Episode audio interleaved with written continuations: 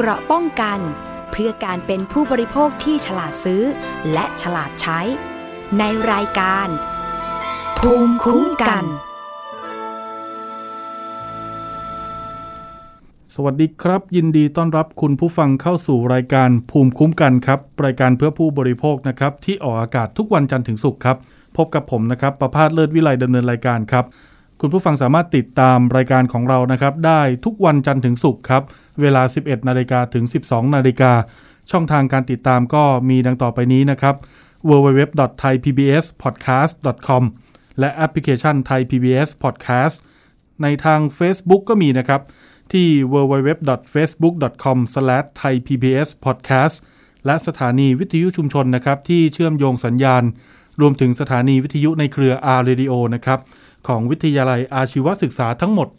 142 สถานีครับ คุณผู้ฟังครับตลอดสัปดาห์ที่ผ่านมาเป็นอย่างไรกันบ้างครับ วันนี้วันศุกร์ที่ 20 สิงหาคม 2564 แล้วนะครับ ก็ใกล้เข้าสู่ช่วงปลายเดือนสิงหาคมเดือนอวันแม่แห่งชาตินะครับ ผมก็ตัวเลขผู้ติดเชื้อโควิด -19 นั้นยังคงอยู่ในระดับของ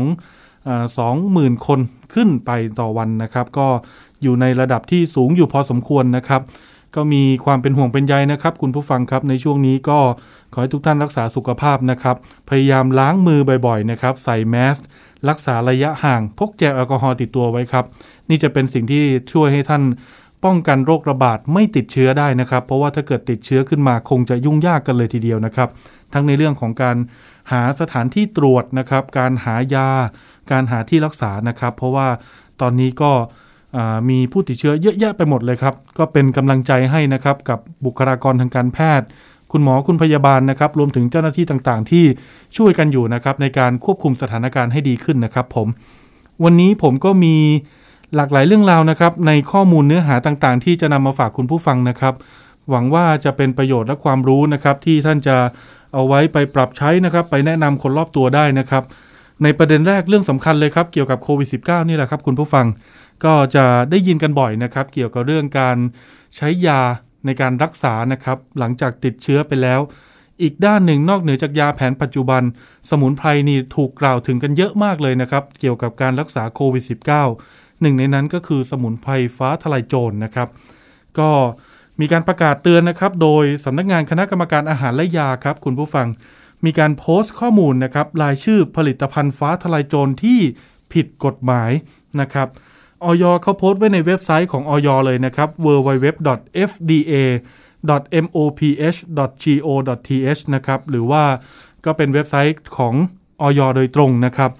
มีการประกาศรายชื่อครับ ฟ้าทลายโจรเนี่ยทำความเข้าใจกับคุณผู้ฟังก่อน ในทางการแพทย์เนี่ยก็มีแพทย์และผู้เชี่ยวชาญหลายท่านท่านออกมาแนะนำนะครับว่า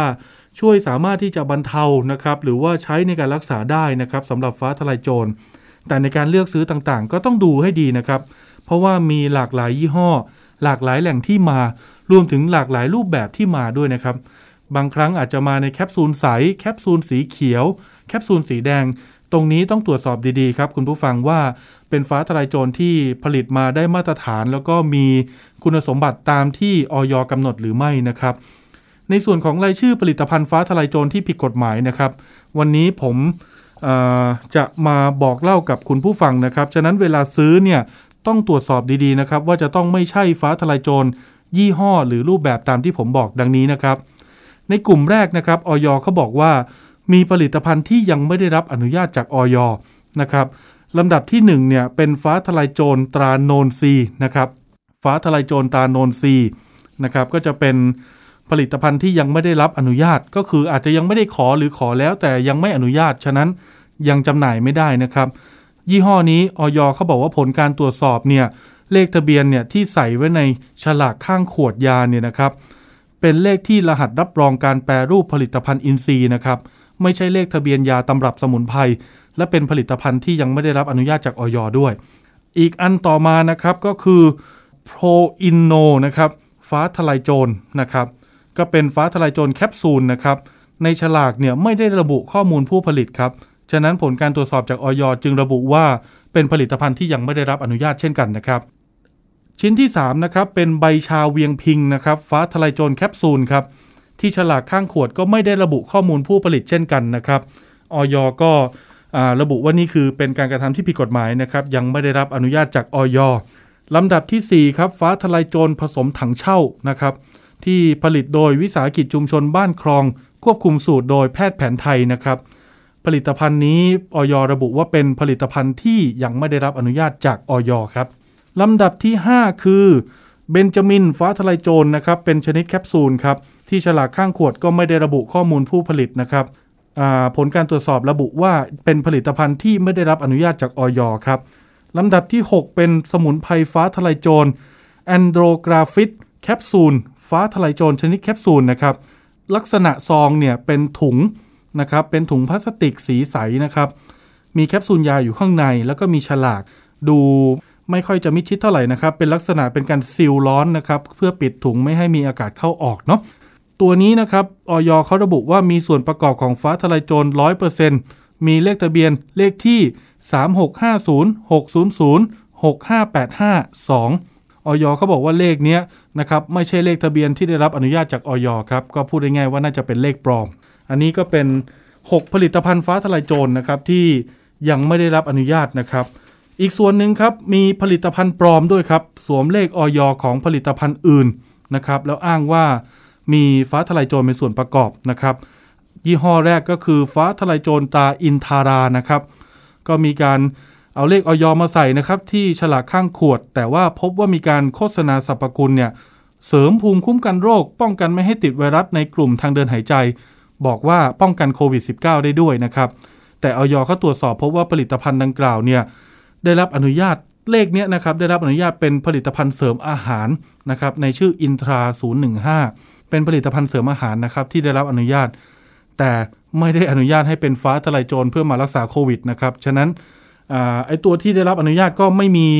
ระบุด้วยนะครับในตำรับว่ามีฟ้าทลายโจรเป็นส่วนประกอบนะครับฉะนั้นก็เชื่อถือไม่ได้เนาะ ยี่ห้อที่2นะครับก็เป็นผลิตภัณฑ์เสริมอาหาร VOD Herb Plus นะครับเขาบอกว่าเป็นสารสกัดจากฟ้าทลายโจรออยตรวจสอบพบว่าได้รับอนุญาตเป็นผลิตภัณฑ์เสริมอาหารครับ แต่ไม่ใช่สารสกัดฟ้าทลายโจรนะครับ ยี่ห้อที่ 3 คือผลิตภัณฑ์ฟ้าเอนโดกราฟิตนะครับ โอ้โห มีภาษาอังกฤษเยอะเลยนะครับ อันนี้มีการระบุนะครับว่ามีเอนโดกราฟิตเนี่ย 400 มิลลิกรัม แล้วก็มีฟ้าทลายโจรนะครับ 60%นะครับ ออยตรวจสอบพบว่าผลิตภัณฑ์ดังกล่าวได้รับอนุญาตเป็นผลิตภัณฑ์เสริมอาหารในชื่อฟ้านะครับ แต่ไม่มีฟ้าทลายโจรเป็นส่วนประกอบนะครับฉะนั้นก็ต้องระวัง ยี่ห้อที่ 4 บ้านยิ้มสมุนไพรครับก็เป็นผลิตภัณฑ์เสริมอาหารใส่ฟ้าทลายโจรเขาอ้างว่าอย่างนั้นนะครับ แต่ออยตรวจสอบพบว่าเขาไม่มีตัวยาจริงๆเนี่ยไม่มีฟ้าทลายโจรเป็นส่วนประกอบนะครับก็เป็นเพียงแค่อาหารเสริมนะครับในชื่อบ้านยิ้มสมุนไพรลำดับที่ 5ออยเขาบอกว่ายาแคปซูลฟ้าทลายโจรสกัด มีการระบุชื่อผู้จัดจำหน่ายนะครับ ว่าเป็นจากสีพยาโอสถวัดโพนะครับที่ตั้งอยู่ที่แขวงพระราชวังเขตพระนครกรุงเทพ ไม่ระบุชื่อผู้ผลิตครับออยตรวจสอบพบว่าผลิตภัณฑ์ดังกล่าวสวมเลขทะเบียนตำรับสมุนไพรของผลิตภัณฑ์อื่น 6 คือยาแคปซูลฟ้าทลายโจรตาวังสมุนไพรตะวันนะครับออยตรวจสอบพบว่าสวมเลขทะเบียนตำรับยาของผลิตภัณฑ์อื่น 7. ยาแคปซูลฟ้าทลายโจรตาลุงวิทย์สวรรคโลก ออยตรวจสอบเพราะว่าผลิตภัณฑ์นี้ สวมเลขทะเบียนตำรับยาฟ้าทลายโจรของผลิตภัณฑ์อื่นครับ 8 คือยาสมุนไพรฟ้าทลายโจรแคปซูลนะครับ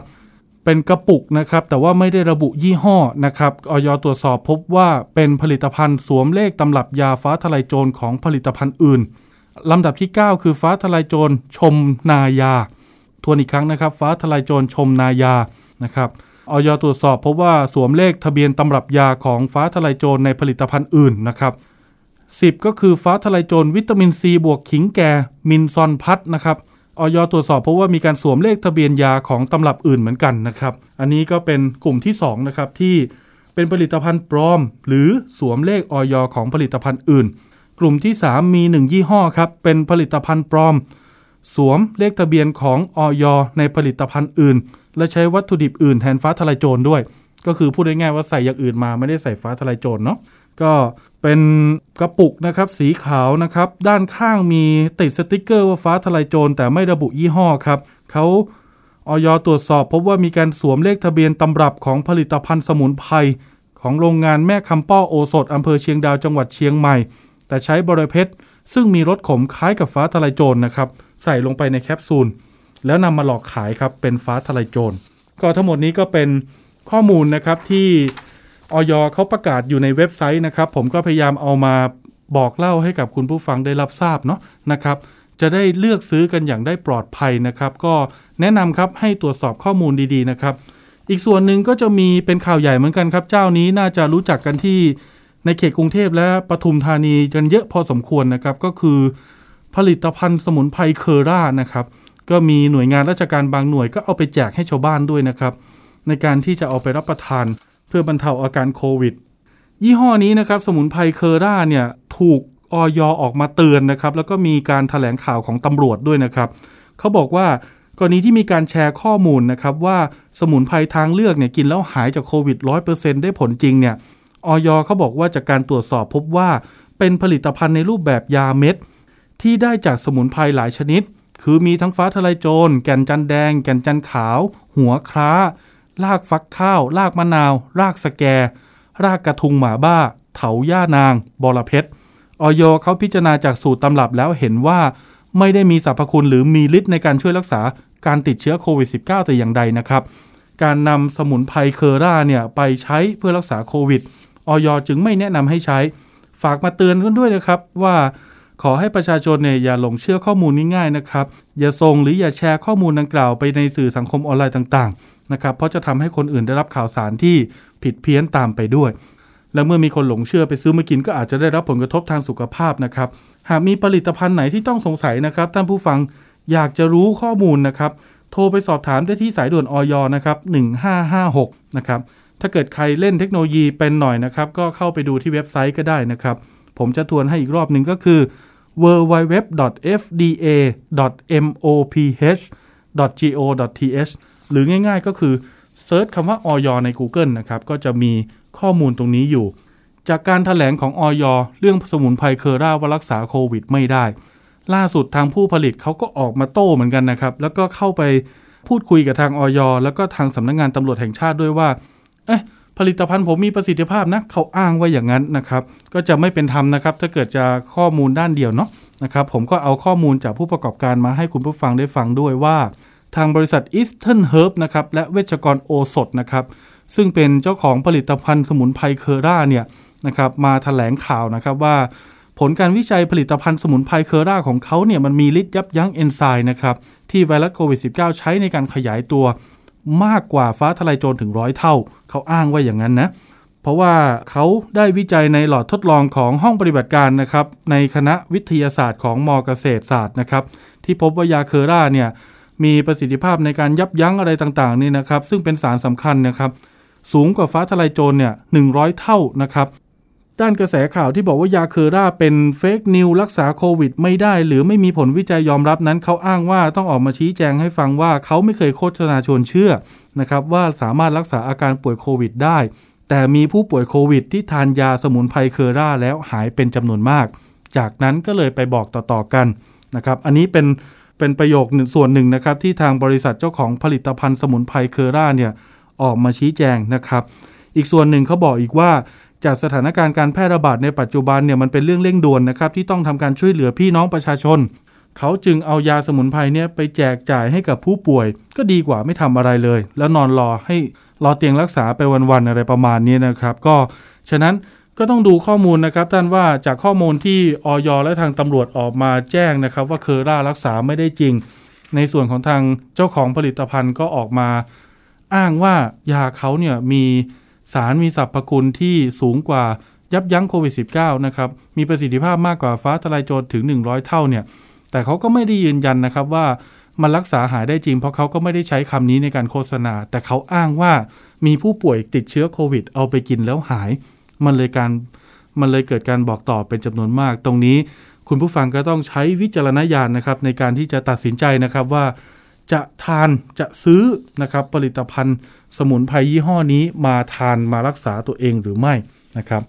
ในประเด็นถัดมานะครับ คุณผู้ฟังก็เป็นเรื่องที่หลาย ๆ คนน่าจะรอติดตามกันอยู่นะครับ ก็เกี่ยวกับเรื่องมาตรการ การพักหนี้การชำระหนี้ต่างๆนะครับ ล่าสุดนี้ก็เป็นการออกมาตรการในระดับหนึ่งนะครับของทางรัฐบาลนะครับ โดยกระทรวงมหาดไทย มีการออกราชกิจจานุเบกษาออกมานะครับ เมื่อวันที่ 13 สิงหาคม 2564 เป็นประกาศของคณะกรรมการกำกับการทวงถามหนี้นะครับ โดยมีพลเอกอนุพงศ์เผ่าจินดานะครับ รัฐมนตรีว่าการกระทรวงมหาดไทยเนี่ยเป็นประธานครับผมเขาออกมากำหนดราคานะครับกำหนดค่าใช้จ่ายนะครับ คือค่าธรรมเนียมหรือค่าใช้จ่ายในการทวงถาม ปกติเนี่ยเวลาลูกหนี้ค้างจ่าย ก็จะมีการส่งหนังสือมาทวงใช่ไหมครับ มีการโทรศัพท์มาทวงนะครับ มาสอบถามว่าเมื่อไหร่จะชำระ นะครับหรือบางครั้งเนี่ยถ้าเกิดเป็นการจำนำรถหรือว่าเป็น leasing ผ่อนรถอยู่อะไรเงี้ยนะครับ ก็อาจจะมีผู้มาติดตามมาขอยึดทรัพย์อะไรอย่างเงี้ยนะครับ คุณผู้ฟังก็อาจจะต้องเสียค่าใช้จ่าย หลักร้อยหลักพันนะครับ บางครั้งก็อาจจะถูกเรียกหลักหลาย ๆ พันเลยก็มีนะครับ ล่าสุดนี้ก็มีการกำหนดกฎเกณฑ์ออกมาเป็นเกณฑ์มาตรฐานนะครับ ว่าจะต้องมีการกำหนดราคาแล้วแหละนะครับ ว่ารอบนึงเนี่ยคิดค่าใช้จ่ายได้เท่าไหร่บาท อย่างนี้คิดได้เท่าไหร่บาทนะครับ วันนี้ก็ ทางรายการก็ได้รับเกียรตินะครับ จากคุณนฤมลเมฆบริสุทธิ์นะครับ ท่านเป็นรองผู้อำนวยการ ส่วนงานศูนย์พิทักษ์สิทธิผู้บริโภคของมูลนิธิเพื่อผู้บริโภคหรือมพบนะครับ คุณนฤมลสวัสดีครับ สวัสดีค่ะ สวัสดีครับ คุณนฤมลในส่วนของราชกิจจานุเบกษาเรื่องอากำหนดค่าธรรมเนียมหรือค่าใช้จ่ายต่างๆ ในการทวงถามหนี้เนี่ย จากรายละเอียดแล้วเนี่ยมพบคิดว่ามันครอบคลุมหรือว่าเป็นประโยชน์ต่อลูกหนี้มากน้อยขนาดไหนครับ จริง ๆ มันก็ ช่วยให้ลูกหนี้ได้รับความเป็นธรรมมากขึ้นนะนะคะ ในส่วนที่ทุกวันนี้เราจะเจอปัญหาลูกหนี้ถูกติดตามทวงถามหนี้ที่ไม่ได้มีหลักเกณฑ์ในการคิดอะค่ะ ครับ ซึ่งกรณีที่จะเห็นชัดๆเนี่ย เราจะเห็นข่าวอยู่บ่อยๆ ก็คือค่าติดตามทวงถามรถเยอะเอ่อเรื่องของการเอารถคืนครับนะคะ หรือเจ้าหนี้นอกระบบอะไรต่างๆ เหล่านี้ค่ะครับที่มักจะติดตามทวงถามหนี้แบบค่อนข้างหนึ่งก็ใช้ความรุนแรงแต่กรณีที่อ่า ทางคณะกรรมการกำกับทวงถามหนี้ออกมาเนี่ยจะเป็นเรื่องการควบคุมค่าธรรมเนียมค่าใช้จ่ายที่เกิดขึ้นในการติดตามทวงถามหนี้ทั้งหมดครับอันนี้ถือว่าก็มีหลักเกณฑ์ในการคิด มันทำให้ลูกหนี้มองรู้ว่า ตอนเนี้ยถ้าเขามีปัญหาเรื่องค่างวดที่ผิดนัดชำระเนี่ยค่ะ เขาจะต้องจ่ายค่าทวงถามหนี้เนี่ย มีหลักเกณฑ์การคิดยังไงนะคะ อันนี้ก็เห็นว่ามันก็มีประโยชน์ในระดับหนึ่งเลยค่ะ ครับเขากำหนดว่าในเบื้องต้นเนี่ยข้อหนึ่งนี้ก็คือว่า คิดค่าทวงถามได้ไม่เกิน 50 บาทต่อรอบการทวง แต่ถ้าเกิดว่ากรณีลูกหนี้ค้างชำระแค่หนึ่งงวดเนี่ยให้คิดไม่เกิน 100 บาทต่อรอบการทวง อันนี้ก็ดูเหมือนน่าจะเป็นเรทปกติไหมครับคุณนฤมลแต่ก่อนเนี่ยเอ่อเราจะเห็นว่าจริง ๆ แล้วกฎหมายเนี่ยเขากำหนดว่า การหนึ่งนับหนึ่งรอบระยะเวลาเนี่ยจะต้องไม่น้อยกว่าหนึ่งเดือนครับดังนั้นเนี่ยมันต้องให้ชนเดือนก่อนนะคะครับมันถึงจะคิดได้ห้าสิบบาทครับถ้าคุณบอกว่า เอาแล้วลูกหนี้บอกว่า ถ้าวันเนี้ยฉันเกิดลืมไปชำระหนี้เกินไปสองสามวันเนี่ย เข้าเกณฑ์นี้ไหมไม่อ่าเข้านะคะ อืม อ่าไม่เข้าเกณฑ์นี้ค่ะ แสดงต้องครบสามสิบวันแสแสดงว่าถ้าผมกำหนดจ่ายหนี้วันที่5สิงหาสมมตินะครับ วันที่10เนี่ยผมยังไม่ได้ไปจ่าย อาจจะรอเงินออกหรือตกเบิกอะไรก็แล้ว แต่โทรมาทวงถามนี่คือค่ะไม่มีสิทธิ์คิดนะยังคิดไม่ได้ ค่ะ อย่างนี้ถูกต้องไหมครับ ก็คือว่ารอบค่ะอืม ก็คือว่ารอบกำหนดชำระของคุณเนี่ย สมมติปกติเราจะเห็นใบแจ้งหนี้ส่วนใหญ่ได้รับอ่าชำระตั้งแต่ต้นเดือนใช่ไหมคะตั้งแต่วันที่สองครับจนถึงวันที่ห้าของของของต้นเดือนอย่างเงี้ยค่ะครับกรณีแบบเนี้ย ถ้าเกิดว่าเราไปชำระล่าช้าหรือเราไปชำระเกินเนี่ย ยังไม่ถึงสามสิบวันเนี่ยเขายังไม่ถือว่าเป็นรอบบินที่ผิดนัดชำระหนี้อืมนะคะ ครับ เพราะฉะนั้นเนี่ย ถ้าคุณจะคิดค่าติดตามทวงถามหนี้ห้าสิบบาทเนี่ย จะต้องคิดจากเมื่อมันเกิน สามสิบวันไปแล้ว ก็คือหนึ่งรอบบินเนี่ยครัเขาบไม่จ่ายมาแล้ว คุณถึงจะคิดเขาได้ แล้วถ้าเกิดว่าคุณทวงต่อไปอีกหนึ่งงวด อันนี้คุณบวกเพิ่มได้เป็นร้อยบาทนะคะอืมก็คือจะมาโทรเยอะๆเพื่อคิดเงินจากลูกหนี้หลายๆร้อยอย่างเงี้ยในงวดเดียวเนี่ยไม่ได้ ไม่ได้แล้วค่ะ อืม ก็กำหนดให้แค่ว่าหนึ่งร้อยบาทต่อรอบบินแล้วก็ถ้าเมื่อเมื่อลูกหนี้นำเงินไปชำระแล้วนะคะครับหมายถึงว่าสมมติว่ารอบเอ่อ คุณคิดไปงวดหนึ่งแล้วแล้วเกิดลูกหนี้บอกว่า เออเดี๋ยวเอาเงินไปชำระ พอชำระงวดหนึ่งเนี่ยเขาก็บวกไปห้าสิบาทแล้วเนี่ย คุณไม่มีสิทธิ์ไปเอ่อทวงเขาอีกนะคะ ว่าเขาจะผิดนัดรอบต่อไปเนี่ย มันเป็นการทบไปเรื่อยๆเพราะเราจะเจอปัญหาเรื่อง เจ้าหนี้ชอบเอางวดหนี้ที่มันเว้นวรรคอะค่ะ ที่ผิดนัดชำระเว้นวรรคเนี่ยมาทบครับบอกว่านี่ไง คุณผิดนัดงวดที่สองที่สามแล้วไม่ใช่นะคะ ครับ อันเนี้ยมันเป็นเรื่องของการผิดนัดชำระหนี้ที่มีเออ่อ ต่อต่อกันไปนะคะ เพราะฉะนั้นเนี่ยถ้าเขาไม่ได้ผิดนัดชำระงวดต่อไปเนี่ย คุณก็ไปคิดเขาไม่ได้อืมก็คือเฉพาะที่ค้างจริง ๆ เท่านั้นถ้าเกิดจ่ายแล้วก็คือจบจะเอาไปทบไปอะไรอย่างนี้ไม่ได้ ใช่ค่ะ พี่นรุมนครับจากประสบการณ์ที่ที่ค่ะที่คุณพี่ดูเกี่ยวกับเรื่องอ่าเพื่อผู้บริโภคทางด้านสัญญาเกี่ยวกับเรื่องการกู้เงินยืมเงินอะไรอย่างนี้ต่าง ๆ นะครับ คุณพี่ เวลาลูกค่ะหนี้จ่ายเงินไปบางครั้งมันมีค่าติดตามทวงถามอย่างเงี้ย เงินที่เราจ่ายไปเนี่ยค่ะ จริง ๆ แล้วมันจะถูกหักค่าใช้จ่ายอื่นก่อน หรือถูกหักต้นเราก่อนครับ จะถูกหักค่าใช้จ่ายอ่าสมมติว่าเราจะจ่ายหนี้ในแต่ละงวดเนี่ยค่ะครับหลักการชำระหนี้เนี่ยเขาจะเอาไปหักพวกต้นดอกเบี้ยกับค่าธรรมเนียมก่อน อืมนะคะ ถึงจะเหลือเงินต้นไว้ชำระหนี้ดังนั้นเนี่ยเขาก็จะคำนวณดอกเบี้ยและค่าธรรมเนียมให้มันอ่าเป็นค่างวดที่ลูกหนี้เนี่ย พอจะชำระได้ในอัตราที่ลูกหนี้จ่ายได้ก็คือคำนวณดูจากรายได้ของลูกหนี้นะคะครับ แต่ว่าประเด็นของค่าติดตามทวงถามหนี้ต่างๆ เหล่านี้กฎหมายฉบับเนี้ยก็มีหลักเกณฑ์ในการกำหนดเอาไว้เลยว่าจะต้องมีหลักฐานนะคะ ครับ จะต้องมีหลักฐานว่าคุณเนี่ยได้ใช้จ่ายไปในการทวงถามหนี้อืมก็คือเกิดค่าใช้จ่ายหรือค่าเพื่อใช้การจ่ายนี้ในการติดตามเอาทรัพย์คืนใช่ค่ะ ครับ อีกข้อหนึ่งเนี่ยเขาบอกว่าถ้าเกิดลงไปทวงถามหนี้ภาคสนามเนี่ย จะเก็บเพิ่มเติมเนี่ยกรณีสินเชื่อเช่าซื้อรถยนต์หรือมอเตอร์ไซค์เนี่ย ครั้งหนึ่งไม่เกิน 400 บาท ค่ะ ตรงนี้อันนี้ก็จะเห็นตัวเลขที่ชัดเจนนะคะครับ อย่างนี้คือถ้าเกิดจะมาเรียกเราทีละสองพันห้าพันอย่างนี้ไม่ได้ใช่ไหมครับ พี่เราเราเราค้านได้ใช่ไหมครับ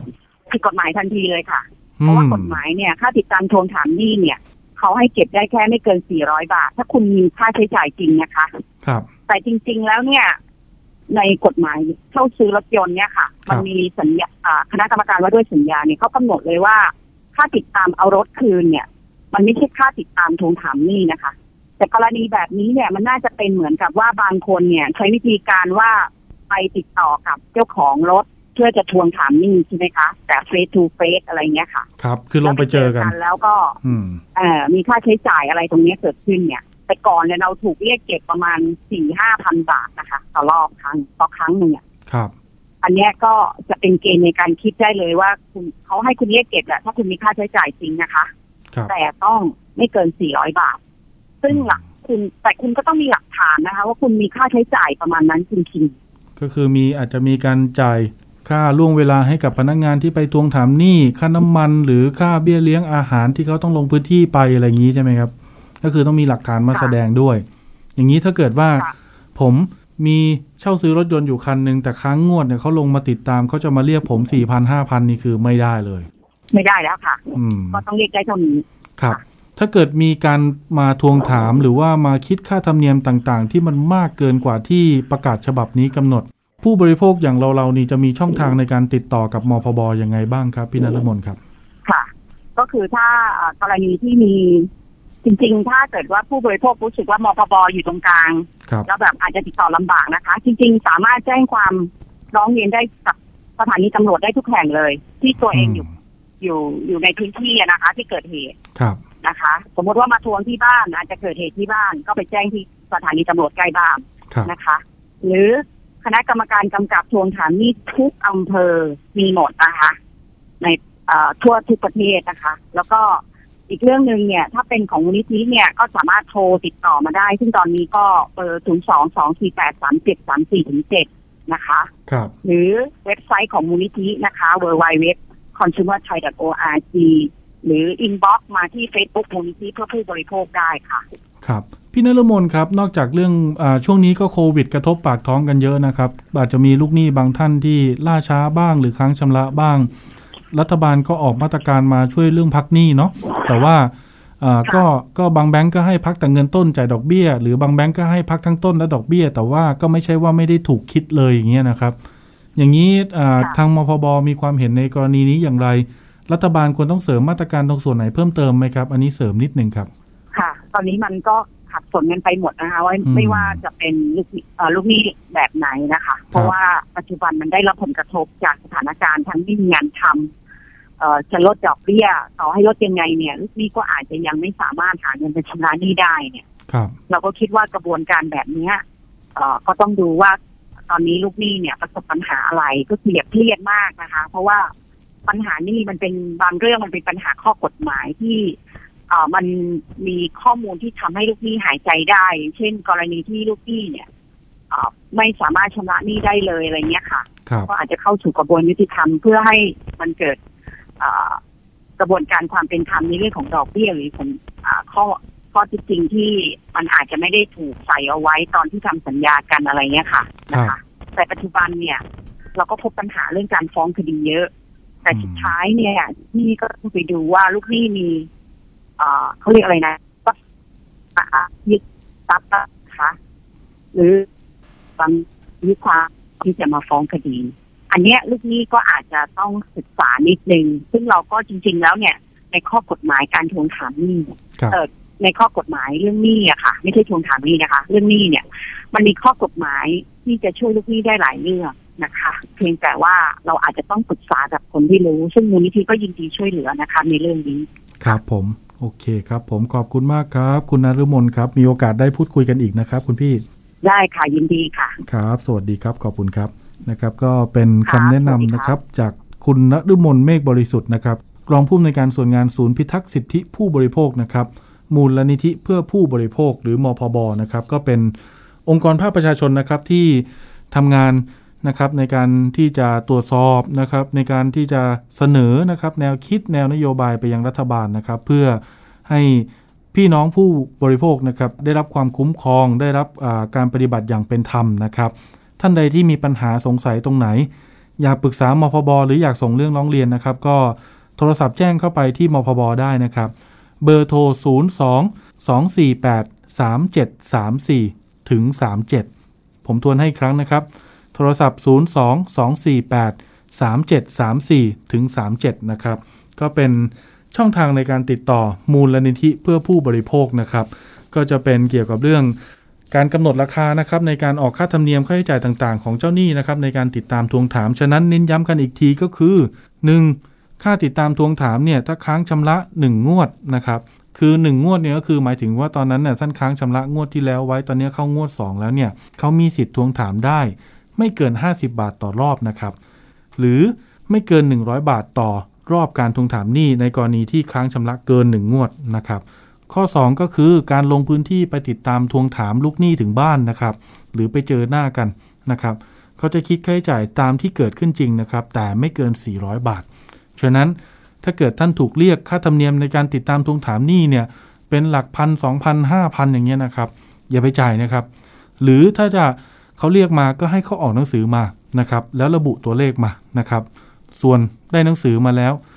ก็อย่าเพิ่งไปจ่ายครับ ไปปรึกษาทางที่ว่าการอำเภอใกล้บ้านนะครับที่ท่านอยู่นะครับ เพราะว่าทุกอำเภอเนาะนะครับจะมีคณะกรรมการกำกับการทวงถามหนี้นะครับ ก็คาดว่าน่าจะเป็นท่านในอำเภอนะครับ ที่เป็นประธานคณะกรรมการในระดับพื้นที่นะครับ ก็สำหรับประกาศในชุดนี้นะครับ จะมีผลบังคับใช้นะครับ หลังจาก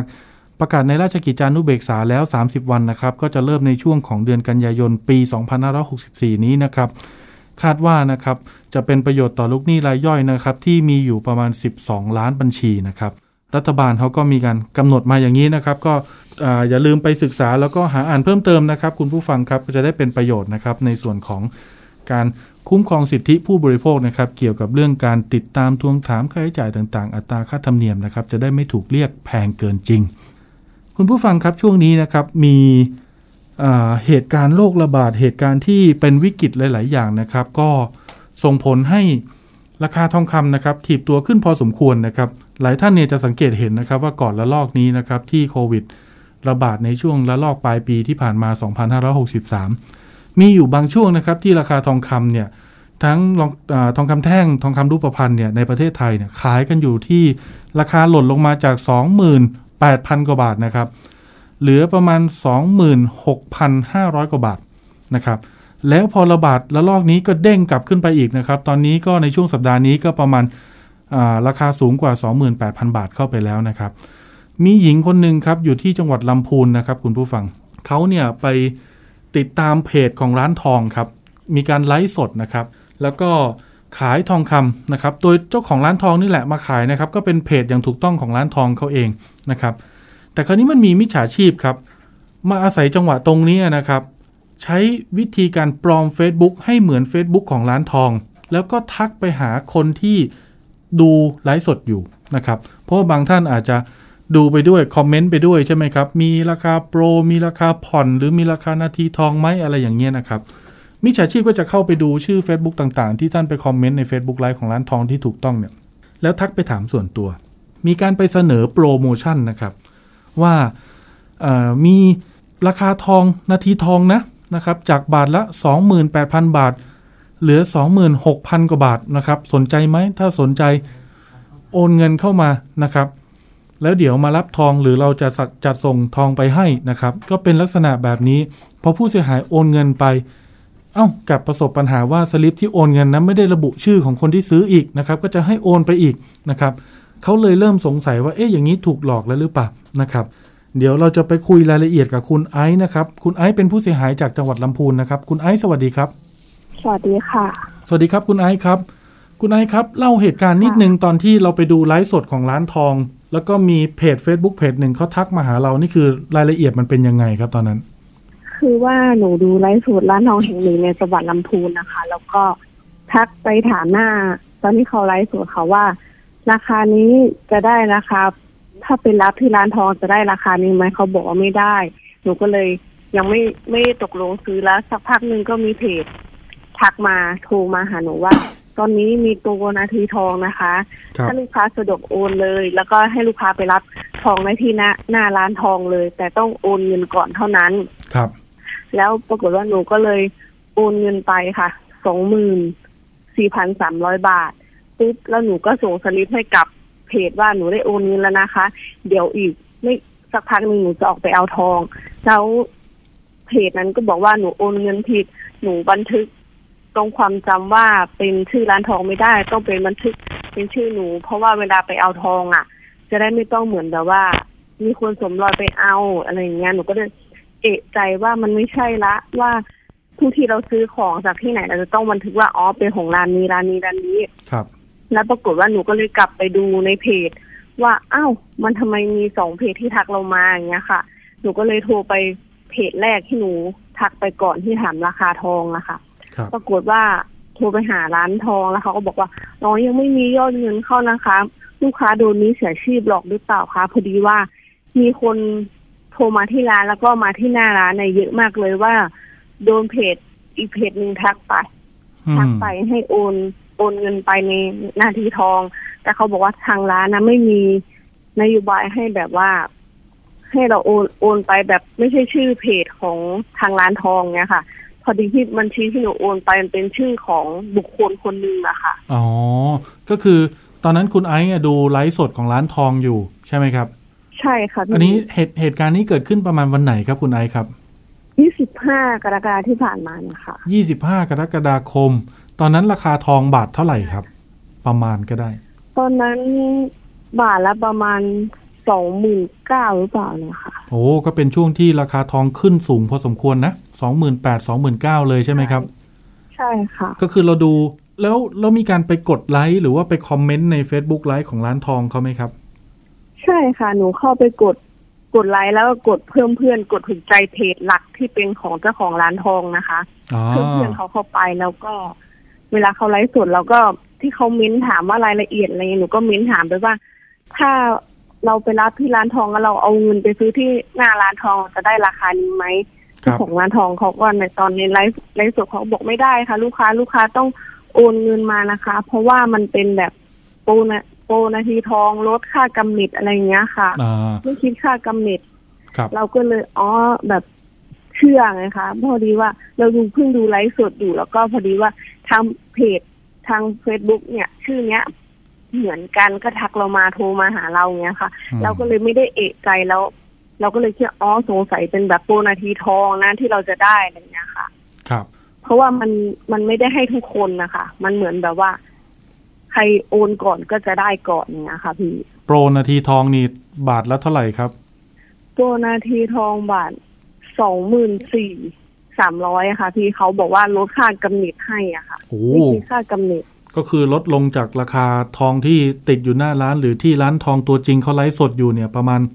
สามสี่พันเลยทีเดียว ใช่ค่ะ อืม แล้วทำไมเราถึงมาเอะใจได้ล่ะครับ ว่าเอ๊ะมันไม่น่าจะใช่แล้วเนี่ย เราโดนหลอกหรือเปล่า ก็คือมาเอะใจตอนที่เขาให้หนูโอนเงินไปอีกครั้งหนึ่งอะค่ะพี่เขาบอกว่ายังไงครับ เขาบอกว่าลูกค้าโอนเงินผิดนะคะ ต้องบันทึกเป็นชื่อตัวเอง ไม่ใช่บันทึกเป็นชื่อร้านทอง หนูก็เลยเอะใจว่าอ้าวปกติถ้าเราจะซื้อของจากที่ไหนแล้วก็จะบันทึกเป็นชื่อร้านทองนั้น ร้านทองนั้นนั้นๆหรือร้านอื่นๆที่เราซื้อ ก็เลยเอะใจว่าเอ๊ะหรือเราจะโดนหลอกวะพอดีเราก็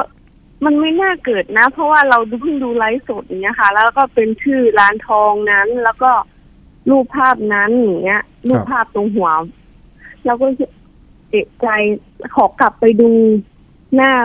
หน้าโปรไฟล์ร้านทองจริงๆหน่อยซิมันใช่ไหมอย่างเงี้ยค่ะ ครับ ก็เลยถึงรู้ว่าอ๋อโดนหลอกแล้วอย่างเงี้ยค่ะพี่ อืม แล้วไปแจ้งความหรือยังครับตอนนี้ แจ้งความแล้วค่ะพี่ ครับ คุณตำรวจดำเนินการยังไงบ้าง ก็ตำรวจเขาก็บอกว่าให้เราพอไปแจ้งความเขาก็บอกให้เราไปติดต่อธนาคาร ครับพอเราไปติดต่อธนาคารปุ๊บแล้วธนาคารก็จะส่งเรื่องไปสาขาของเจ้าของบัญชีนั้นที่เราโอนเงินไปให้เหมือนไป ไประงับบัญชีนั้นว่าห้ามมีการถอนอะไรอย่างเงี้ยฝากเนี้ยค่ะครับแล้วต้องรอธนาคารนั้นนะส่งเอกสารมาที่ทางโรงพักอะค่ะ ที่สักที่เราไปแจ้งความแล้วเขาก็จะออกหมายจับหมายเรียกบุคคลนั้นนะคะครับ ก็คือคุณไอซ์เนี่ยก็เสียหายจากการโอนเงินไป24,300บาท ถูกต้องไหมครับ ใช่ค่ะอืมค่ะ แล้วเพจ Facebook นั้นที่ทักเรามานี่คือยังอยู่ไหมครับตอนนี้ ไม่ค่ะ พี่เขาก็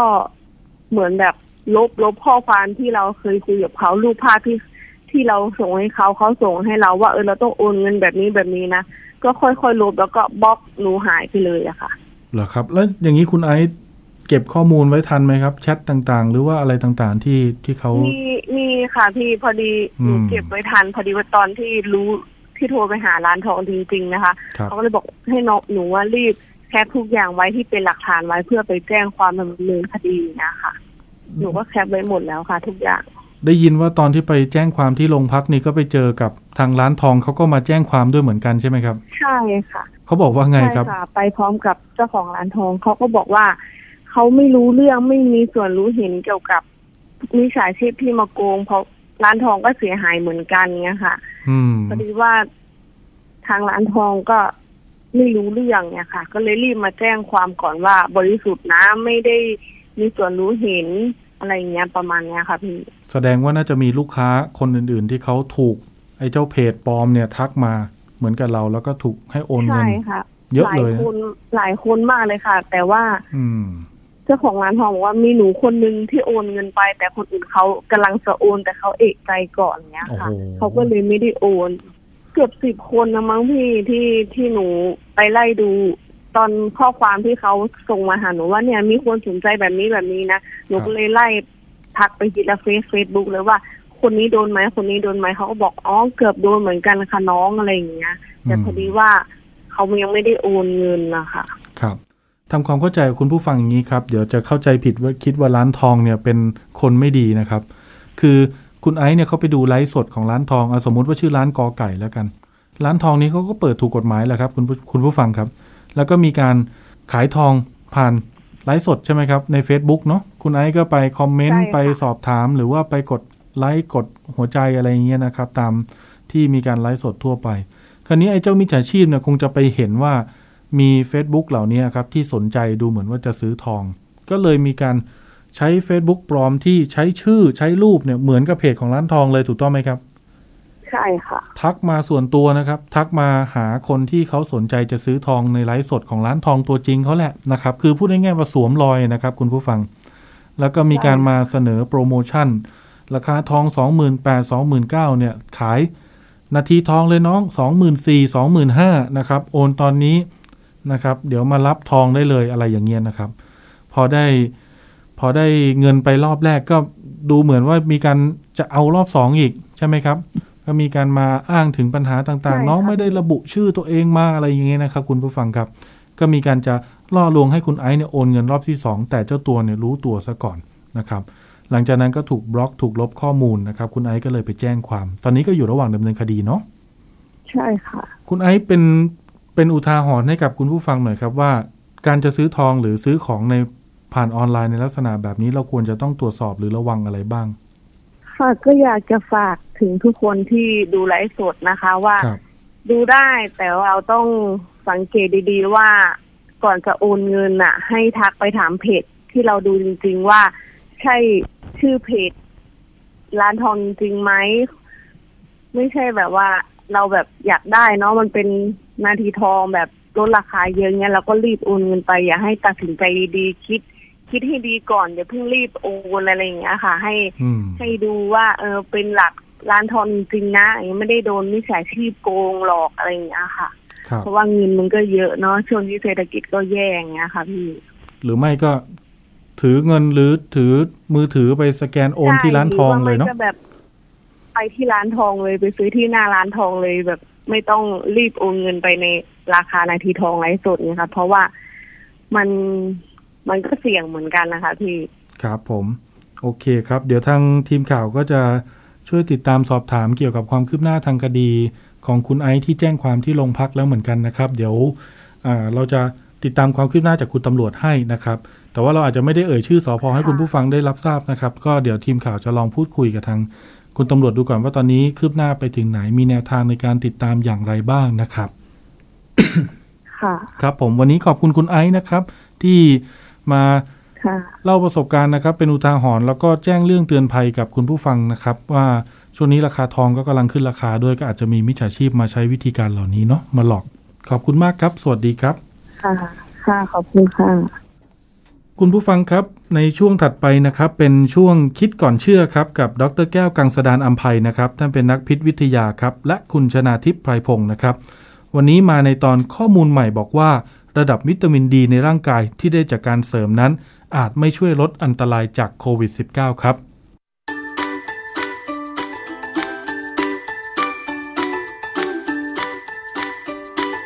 ช่วง คิดก่อนเชื่อ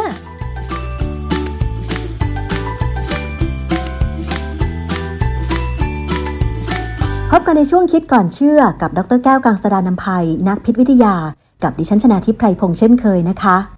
ในช่วงคิดก่อนเชื่อของเรานะคะ เคยนำเสนอเกี่ยวกับเรื่องของวิตามินดีค่ะ ว่าอาจจะเป็นกุญแจสำคัญหนึ่ง ในการช่วยป้องกัน ตลอดจนบำบัดโควิด -19 แต่ว่าวันนี้เราจะนำกลับมาคุยกันอีกครั้ง เพราะว่ามีข้อมูลใหม่ที่บอกว่า ระดับวิตามินที่ร่างกายได้จากการเสริมนั้น อาจจะไม่ช่วยลดอันตรายจากโควิด -19 เรื่องนี้เป็นยังไงคะอาจารย์ เดิมมีงานวิจัยที่ให้ความชัดเจน ถึงผลของระดับวิตามินดีในร่างกาย ที่ต่ำกว่าที่ควร ต่อความเสี่ยงในการติดเชื้อซาโควี2หรือโควิด -19 ในลักษณะเช่น มากกว่าร้อยละ80 ของผู้ที่ติดเชื้อโควิด -19 มีวิตามินดีในเลือดต่ำกว่าที่ควรเป็น ผู้ที่มีปริมาณวิตามินดีในเลือดต่ำกว่าปกติมีความเสี่ยงต่อการติดเชื้อมากกว่าคนที่มีระดับวิตามินดีปกติ แต่การขาดวิตามินดีนั้น ไม่ได้มีผลต่อระดับความรุนแรงของการเกิดโรค บางงานวิจัยที่ได้ศึกษาในคนไข้โควิด -19 เนี่ยราวๆเกือบ 200,000 คน ในทุกรัฐของสหรัฐอเมริกาเนี่ยสรุปให้เห็นว่าการขาดวิตามินดี เพิ่มความเสี่ยงต่อการติดเชื้อในคนไข้ เพิ่มขึ้นถึงร้อยละ55 ดังนั้นจึงมีการสรุปว่าการขาดวิตามินดี เป็นปัจจัยสำคัญ เมื่อพิจารณาถึงการป้องกันการติดเชื้อโควิด -19 เพียงแต่ว่าไม่ได้มีการพูดถึงว่า ถ้าต้องการเสริมวิตามินดี แก่ประชาชนนั้น แหล่งของวิตามินดีควรมาจากการกินอาหาร หรือการสร้างเองโดยการออกกำลังกายให้ได้รับแสงแดด ค่ะ แล้วมีงานวิจัยใหม่ ๆ ที่ระบุว่า วิตามินดี ไม่ได้มีผลโดยตรงเมื่อพิจารณาถึงการติดเชื้อโควิด -19 หรือไม่คะอาจารย์ ทีมงานจากมหาวิทยาลัยแมคกิลในเมืองควิเบก ประเทศแคนาดา ได้วิเคราะห์ตัวแปรทางพันธุกรรมของผู้ป่วยโรคโควิด -19 จำนวน 4,134 ราย และผู้ป่วยอื่นๆจำนวน 1 2 8 0 0 0 0 กว่าราย ที่ไม่ติดเชื้อโควิด -19 จาก 11 ประเทศ เมื่อพิจารณาว่าพันธุกรรมและระดับวิตามินดีที่สูงในร่างกายนั้น ลดความรุนแรงการติดเชื้อโควิด -19 หรือเปล่า โดยตีพิมพ์ผลงานเป็นบทความชื่อวิตามิน D and COVID-19 Susceptibility and Severity in the COVID-19 Host Genetic Initiative ค่ะแปลบทความนี้ชื่อเนี่ยน่าจะแปลได้ว่า วิตามินดีเนี่ยมีผลต่อความไวและความรุนแรงต่อการเกิดโรคโควิด -19 หรือเปล่าเมื่อพิจารณาถึงพันธุกรรม เอาบทความนี้ตีพิมพ์ในวารสาร PROS Medicine เมื่อวันที่ 1 มิถุนายน 2021 ซึ่งผลโดยสรุปนั้น ไม่พบหลักฐานความสัมพันธ์ระหว่างพันธุกรรมของมนุษย์ ต่อระดับวิตามินดีในร่างกาย และการติดโรคโควิด -19 ตลอดจนไม่มีผลต่อระยะเวลาในการรักษาตัวในโรงพยาบาล หรือความร้ายแรงเมื่อติดเชื้อค่ะนั่นหมายความว่า การเพิ่มปริมาณวิตามินดีในร่างกายผ่านผลิตภัณฑ์เสริมอาหาร ดูจะไม่มีผลต่อการลดการติดเชื้อโควิด -19 ก่อนหน้านี้ ในเดือนมีนาคม 2021 ได้มีบทความเรื่อง Effect of a single high dose of vitamin D3 on hospital length of stay in patients with moderate to severe COVID-19 ก็แปลเป็นภาษาไทยได้ง่ายๆว่า ผลการให้วิตามินดีในปริมาณสูงเพียงครั้งเดียว ต่อระยะเวลาการพักรักษาตัวในโรงพยาบาลของผู้ป่วย โควิด -19 ระดับปานกลางถึงรุนแรงเอาบทความนี้ตีพิมพ์ในวารสารจามาซึ่งรายงานถึงผลที่นักวิทยาศาสตร์จากมหาวิทยาลัยเซาเปาโล ได้ทำการทดลองให้ผู้ป่วยชาวบราซิล 240 ราย ได้รับวิตามิน D3 จำนวน 200,000 International Unit เมื่อเข้ารับการบำบัดโรคในโรงพยาบาล ซึ่งผลการศึกษาระบุว่า การเสริมวิตามินดีในระดับสูงเนี่ยไม่ได้ลดระยะเวลาการเข้าพักหรือการเข้าสู่ ICU ค่ะ แล้วมีข้อมูลทางวิชาการอะไรไหมคะว่าทำไมงานวิจัยเกี่ยวกับความสัมพันธ์ระหว่างระดับวิตามินดีในคนไข้ และการติดเชื้อโควิด -19 จึงดูมีปัญหาค่ะ มีบทความหนึ่งเรื่อง sorting out whether vitamin D deficiency raises COVID-19 risk ซึ่งก็แปลง่ายๆว่า การแยกแยะว่าการขาดวิตามินดีทำให้เกิดความเสี่ยงต่อโควิด -19 หรือไม่ บทความนี้ตีพิมพ์ในวารสารจามาเมื่อวันที่ 26 มกราคม 2021 รายละเอียดเป็นยังไงคะอาจารย์ ให้ข้อมูลว่าจากความเชื่อว่าการขาดวิตามินดีเนี่ยเป็นหนึ่งในปัจจัยต่อการติดเชื้อโควิด -19 ความเชื่อเนี่ยส่งผลให้แม้กระทั่งแอนโทนีฟาวซีซึ่งเป็นผู้อำนวยการ สถาบันโรคภูมิแพ้และโรคติดเชื้อแห่งชาติสหรัฐอเมริกา กล่าวในการให้สัมภาษณ์รายการโทรทัศน์ช่องหนึ่งว่า เขากินวิตามินดีเสริมเป็นประจำ เพื่อลดความเสี่ยงในการติดโควิด -19 ประเด็นที่น่าสนใจในบทความดังกล่าวนี้ก็คือ อาจมีปัจจัยเกี่ยวกับผลประโยชน์ทับซ้อนในการให้เงินทุนค่ะกล่าวคือ ในต้นเดือนธันวาคม 2020 งานวิจัยหลายสิบชิ้น ที่เตรียมศึกษาเกี่ยวกับวิตามินดีและโควิด -19 นั้น ส่วนใหญ่ยังไม่ได้เริ่มคัดเลือกผู้เข้าร่วมการศึกษาเลย แต่โครงการเหล่านี้ได้ถูกบันทึกในรายชื่อ เป็นโครงการวิจัยบนเว็บ clinicaltrials.gov คือเว็บไซต์เนี่ยเป็นเว็บไซต์ของกระทรวงสาธารณสุขของอเมริกานะฮะการที่เขาบันทึกรายชื่อโครงการเข้าไปแล้วเนี่ยแสดงว่ายังไงโครงการนี้ก็คงได้ทำค่ะ เมื่อพิจารณาแผนการศึกษาต่าง ๆ เนี่ย ดูเหมือนว่าผลที่ได้น่าจะไม่สามารถยุติความขัดแย้งกันในเรื่องผลของวิตามินดีต่อการก่อโรค ดังนั้นจึงมีข้อสงสัยที่เกิดขึ้นมาว่า การศึกษาที่วางแผนไว้หลายแห่งในสหรัฐอเมริกา เกี่ยวกับประเด็นของผลประโยชน์ทับซ้อนนั้น มีจริงหรือเปล่า ทั้งนี้เพราะว่ามีอย่างน้อย 3 โครงการ ที่มีแผนจะทดสอบผลของวิตามินดี ร่วมกับการให้ยาไฮดรอกซีคลอโรควิน ยาตัวนี้คือยาบำบัดมาลาเรีย ซึ่งเคยมีอยู่พักหนึ่งที่มีการใช้ในสหรัฐอเมริกา แต่ว่าดูแล้วมันเหมือนกับไม่ได้ผล อีกทั้งยังมีการรายงานถึงผลการใช้ยาตัวนี้ว่าใช้ไม่ได้ในการยับยั้งโควิด -19 ในวารสารจามาค่ะ นอกจากนี้ยังมีผู้ให้ความเห็นกันว่า งานวิจัยเกี่ยวกับโควิด -19 นั้น ผู้ทำวิจัยส่วนใหญ่ ต่างก็หวังจะได้ทุนสนับสนุนจาก NIH หรือกระทรวงสาธารณสุขของอเมริกามากกว่าจากเอกชน ผู้ผลิตอาหารเสริม ซึ่งในข้อที่จริงแล้วเนี่ย NIH ยังไม่ได้ให้ทุนใครเลย ประเด็นที่น่าสนใจอีกเรื่องหนึ่งคือ งานวิจัยส่วนใหญ่ที่รายงานผลการศึกษาว่าวิตามินดีได้ผลในอดีตที่ผ่านมาเนี่ยตีพิมพ์ในวารสารที่เป็นพรีพรินทั้งนั้นนะพรีพรินท์คือวารสารที่ไม่ได้มีการทบทวนด้วยผู้เชี่ยวชาญ คือได้ผลมายังไงก็ตีพิมพ์อย่างนั้นเลย เพื่อความรวดเร็ว โดยเฉพาะผลงานวิจัยจากประเทศอินโดนีเซีย ซึ่ง ค่อนข้างจะมีปัญหามากนะแล้วที่สำคัญคือบริษัทผลิตภัณฑ์เสริมอาหารที่มีวิตามินดี เป็นองค์ประกอบนั้น มักจะมีส่วนในการสนับสนุนการวิจัยที่ผ่านมาค่ะ อย่างไรก็ดีเนี่ยประเด็นความขัดแย้งในข้อมูลของวิตามินดีนั้น ไม่ควรนำไปสู่ความละเลยในความสำคัญของวิตามินดี ทั้งนี้เพราะวิตามินดี เป็นสารอาหารที่จำเป็นต่อเราไปจนตาย การได้วิตามินดี จากการสังเคราะห์เองของร่างกายนั้น โดยอาศัยแสงแดดเนี่ยช่วยนะ เป็นการที่ได้ออกกำลังกายด้วย มันเป็นประเด็นสำคัญกับการดำรงชีวิตค่ะ ถึงยังไงร่างกายของเราก็ยังต้องการวิตามินดี ซึ่งเป็นวิตามินที่สำคัญอยู่นั่นเองใช่ไหมคะ เราจะขาดไม่ได้ใช่ไหมคะ ทั้งนี้เพราะเป็นวิธีที่ทำให้เราได้วิตามินดี และมีการเพิ่มของภูมิคุ้มกัน พร้อมกับลดโอกาสที่จะเกิดความเครียด หรือทำลายความเครียดที่เกิดระหว่างการทำงานในชีวิตประจำวันด้วย ค่ะ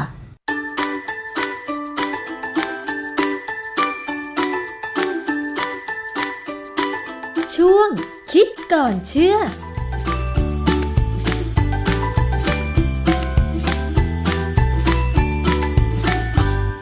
ครับทั้งหมดนี้ก็เป็นสาระความรู้ที่เรานำมาฝากให้กับคุณผู้ฟังในวันนี้นะครับ วันนี้หมดเวลาแล้วครับ โอกาสหน้าพบกันใหม่กับผมประพาสเลิศวิไลในรายการภูมิคุ้มกันรายการเพื่อผู้บริโภคนะครับ วันนี้ขออนุญาตลาไปก่อนครับ ขอบคุณที่ติดตามครับ สวัสดีครับ ติดตามรายการได้ที่ www.thaipbspodcast.com แอปพลิเคชัน Thai PBS Podcast หรือฟังผ่านแอปพลิเคชัน Podcast ของ iOS Google Podcast Android Podbean SoundCloud และ Spotify ติดตามความเคลื่อนไหวของรายการและแสดงความคิดเห็น โดยกดถูกใจที่ facebook.com/thaipbspodcast